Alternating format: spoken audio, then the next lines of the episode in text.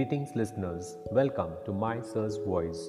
Today, you will listen to Chapter 2 Lost Spring Stories of Stolen Childhood, written by Anees Jung, who was born in Rourkela and spent her childhood and adolescence in Hyderabad. Through these stories, she analyzes the grinding poverty and traditions which condemn these children to a life of exploitation.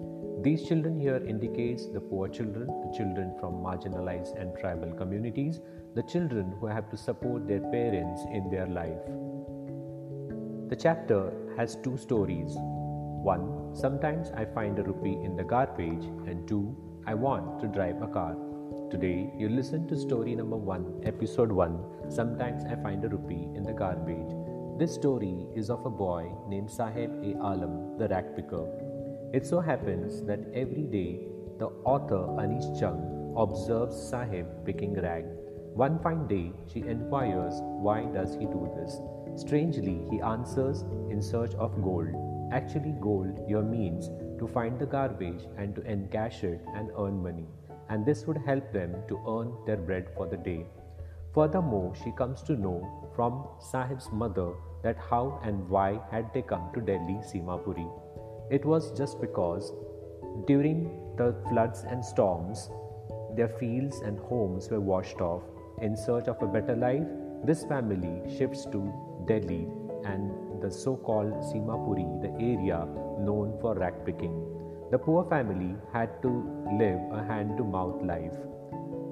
The interrogation continues, and Anish Jung now talks to Saheb, asking him why he does not attend school. Saheb answers bluntly, saying that there is no school in his neighborhood. The author then finds that the remark that she made was very glibble. Here, the word glibble or glibbly means thoughtless. She had asked him about the school and he responded to attend the school if at all Sahib A. Alam would get a chance to attend the school opened by Anees Jung. Anees Jung makes a promise that she would surely start a school. But then, afterwards, she realizes that the promises that people make to such children are hollow, the very much same that she had made. This is how Anish Jung tells us that the world is very bleak for these children. People like us, we meet the poor children, we talk to them, and we give them hopes to live in, but we don't stand firm with the hope. So, this is the part where, where we come to know how the author meets Saheb Alam and how the interaction goes on. Now, let's see the irony in the name of Saheb Alam. After months of knowing him, the author asks him his complete name and he announces Saheb Alam, which actually means Lord of the Universe. The irony here is Lord of the Universe is exactly the opposite way for Saheb Alam as he is the lord of rags and not of universe. Even if he comes to know the meaning of his name, it would be very hard time for him to believe why he is carrying this name. Furthermore, when Anees Jung is exploring the life of these poor children, she finds that these children are moving about the place barefoot and they are represented as morning birds moving very happily and contented in their life for having no footwears. When she questions one of the boy why they do not wear the chappals, the answer is very strange and awkward. The boy answers Anees Jung saying that it is their tradition to move without footwear and the parents, especially the mother, did not bring the footwears down the shelf, she would give them only when it was some occasion. These boys were very happy in collecting rags, but Anish Jung felt very bad and she feels that something is to be done for these children's betterment. In the next episode, we will listen to how the story of a Udupi man makes a change in the thought of Anees Jung.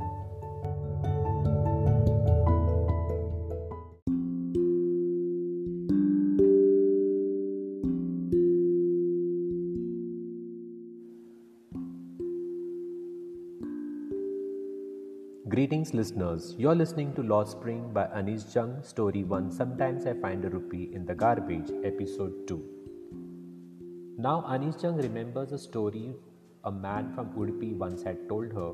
As a young boy, this man would go to school past an old temple where his father was a priest. He would stop briefly at the temple and pray for a pair of shoes. This was the story 30 years before.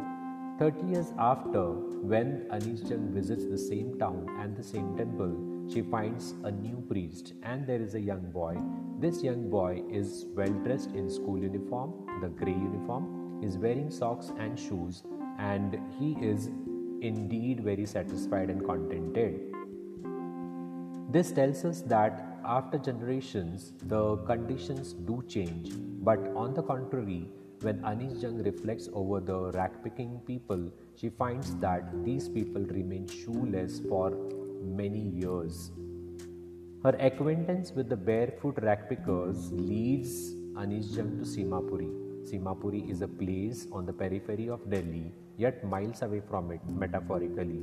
This is because Delhi is a metro city and has all facilities, but when you look at Seemapuri, it is devoid of any facility. Seemapuri is full of structure of mud with roofs of tin and tarpaulin.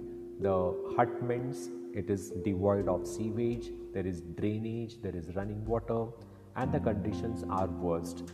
10,000 rag pickers live there and they lived there for more than 30 years without an identity.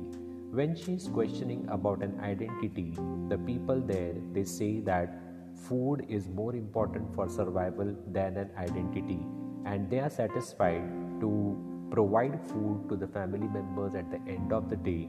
And this is how they feel that if they have a house or a, a roof even if it is leaking it is okay for them because that is how they are surviving. The people there also said that children grow up with them. The children become their partners in rag picking and this is how they live their life. The interaction was with the women from Seemapuri. The women seemed to be in tattered saris and they seemed to be satisfied because they had earned their living by rag picking. Rag picking has become a business for them and garbage to them was gold. Now, here Anish Jung is trying to tell us the different meaning of garbage for the adults, for the children, and the people in Seemapuri. So, for the adults, they would encash the garbage and thus it would be equal to gold. For the children, it would be even more for them as they would find some toys, sometimes a rupee, sometimes a 10 rupee note, and uh, that is how it would help them to keep on scrounging for. To scrounge is to look, to look for so they they would have a lot of hopes to find more and more in the garbage. So it seems that for children garbage has a meaning different from what it means to their parents. For children it is wrapped in the wonder. For the elders it is the means of survival. So this is how we get different meanings of garbage. Now we will see how Saheb turns his life and uh, he is into the so called job of a tea vendor. One winter morning, when uh, Saheb was just standing by the fenced gate of the neighborhood club, watching two young men dressed in white playing tennis, he just talked to Anees Jung, saying that he likes the game and uh, he would like to wear the tennis shoes.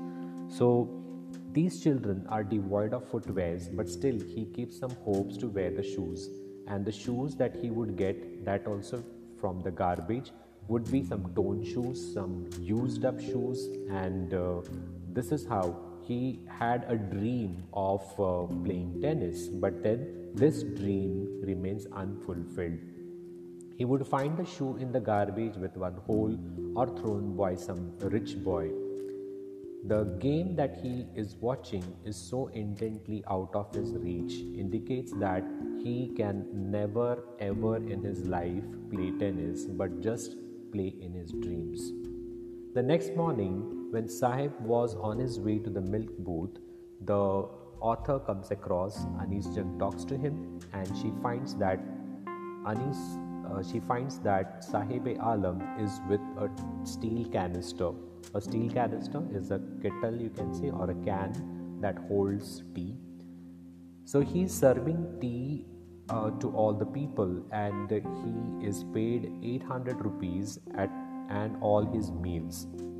So Anees Jung inquires whether he likes this job, and when she finds his pale face, it is very clear that he has lost his freedom, he has lost his carefree look, and the tea canister seems to be very heavy than the bag of the rag he would carry on his shoulders.